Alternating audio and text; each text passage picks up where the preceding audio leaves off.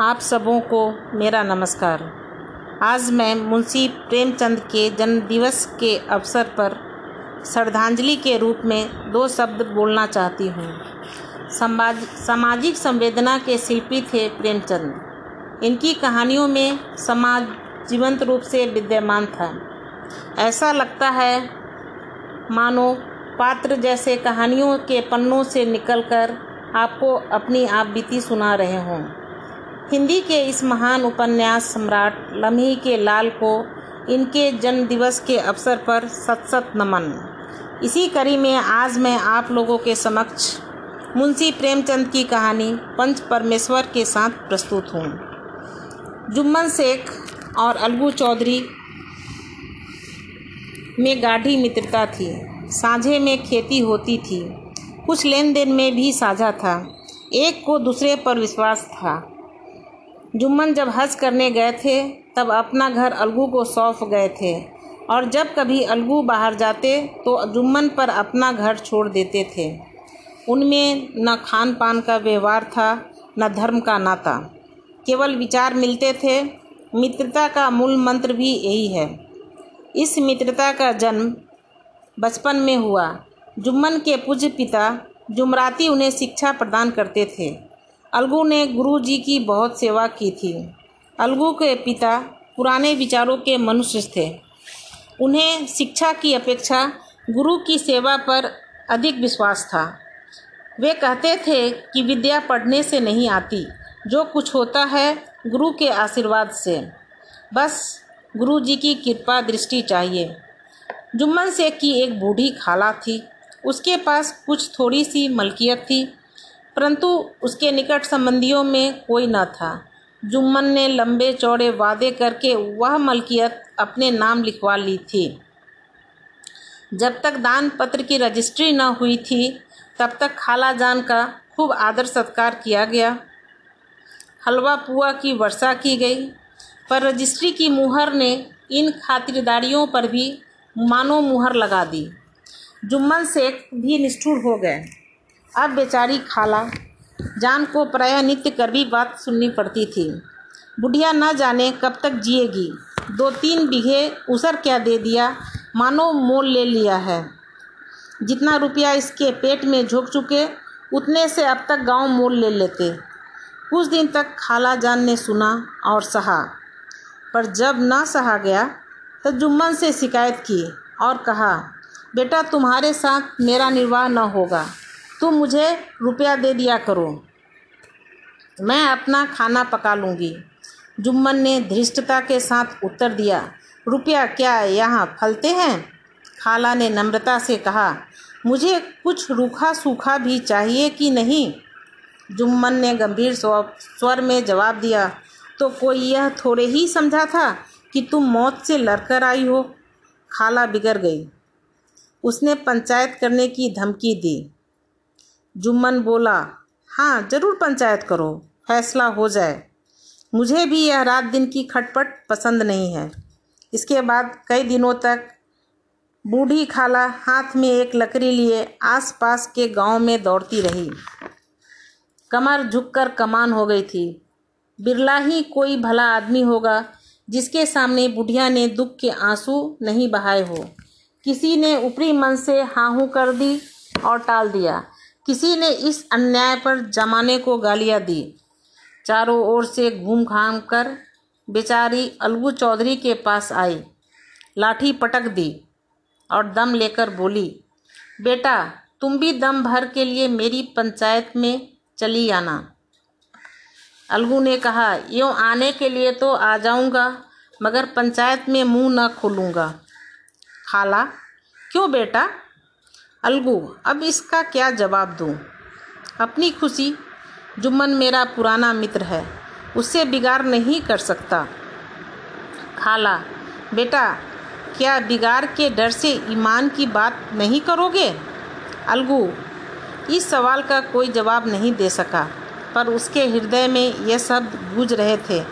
क्या बिगाड़ के डर से ईमान की बात नहीं करोगे?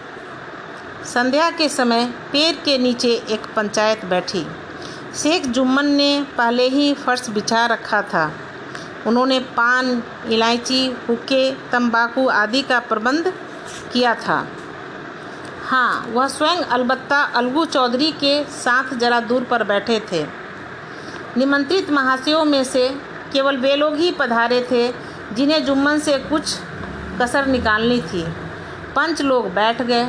बूढ़ी खाला ने उनसे विनती की, पंचो, आज तीन साल हुए अपनी सारी जायदाद अपने भांजे जुम्मन के नाम लिख दी थी।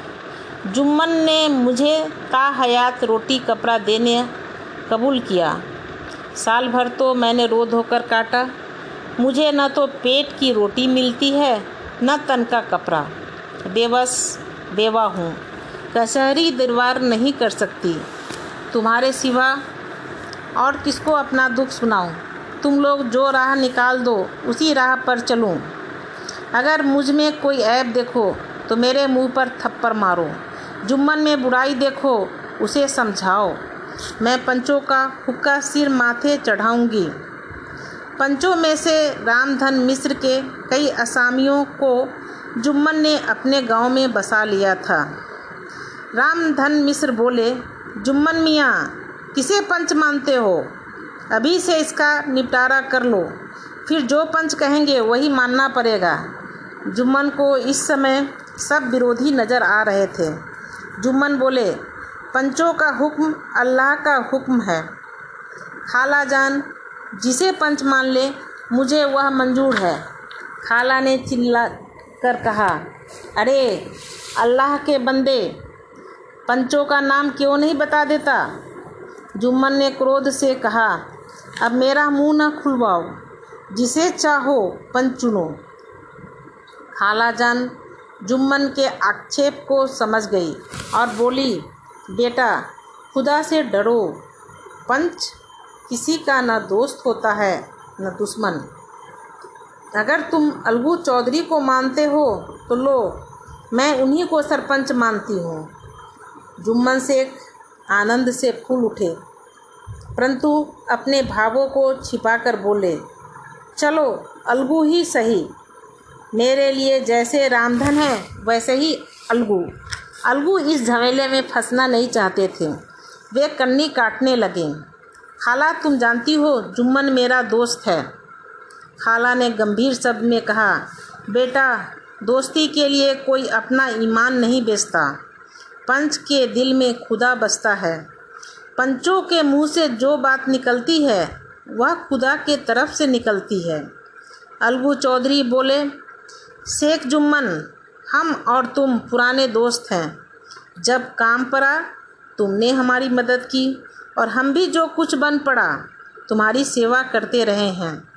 मगर इस समय तुम और बूढ़ी खाला, दोनों हमारी निगाह में बराबर हो। तुमको पंचों से जो कुछ अर्ज़ करना हो, करो। जुम्मन को पूरा विश्वास था कि अब बाजी मेरी है। अलगू यह सब दिखाने की बात कर रहा है। अतः शांतचित होकर बोला, तीन साल पहले खाला जान अपनी जायदाद मेरे नाम कर दी थी। मैंने उन्हें खाना, कपड़ा देना कबूल किया था। खुदा गवाह है, आज तक मैंने खांडा जान को कोई तकलीफ़ नहीं दी। मगर औरतों में जोरा जरा अनबन रहती है। खाला जान मुझसे माहवार खर्च मांगती है। उस जायदाद से उतना मुनाफा नहीं होता कि माहवार खर्च दे सकूँ। बस मुझे यही कहना है। पंचों को जो फैसला करना है, करें। अलगू चौधरी ने जुम्मन से जीरा शुरू की। एक एक प्रश्न जुम्मन के हृदय पर, हथौड़ी की चोट की तरह प्रहार करने लगा। जुम्मन चकित हो गए। अलगू को क्या हो गया? अभी वह मेरे साथ बैठा था, कैसी कैसी बातें कर रहा था, और अब मेरी जड़ खोदने पर तुला हुआ है। इतने में अलगू ने पंचों की राय से फैसला सुनाया। जुम्मन शेख पंचों ने इस मामले पर विचार किया कि खाला जान को माहवार खर्च दिया जाए, हमारा विचार है कि खाला के जायदाद से इतना मुनाफा अवश्य होता है कि माहवार खर्च दिया जा सके, यही हमारा फैसला है।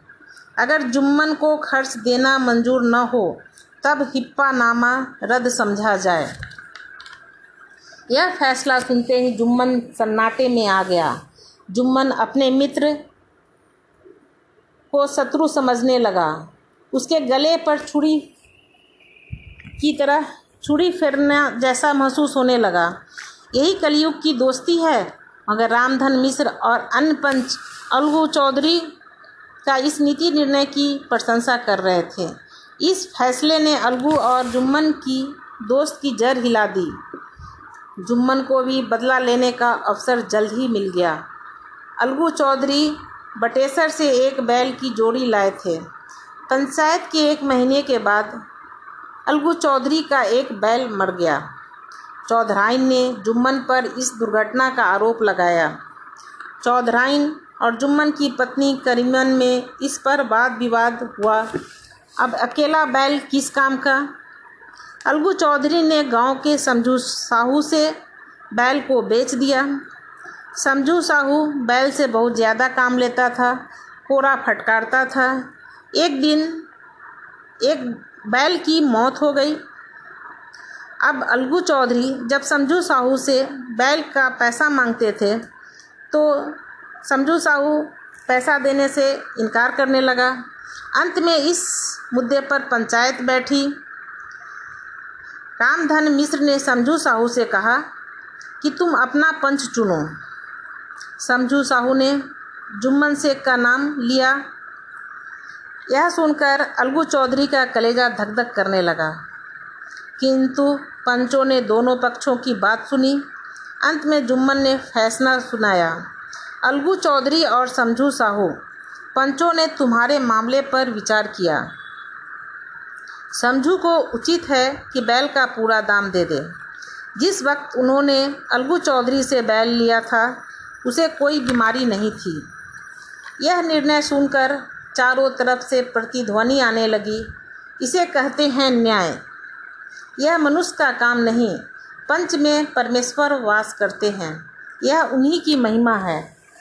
थोड़ी देर बाद जुम्मन अलगू के पास आए और गले लिपट कर बोले, आज मुझे ज्ञात हुआ, पंच के पद पर बैठकर न कोई किसी का दोस्त होता है, न दुश्मन। धन्यवाद।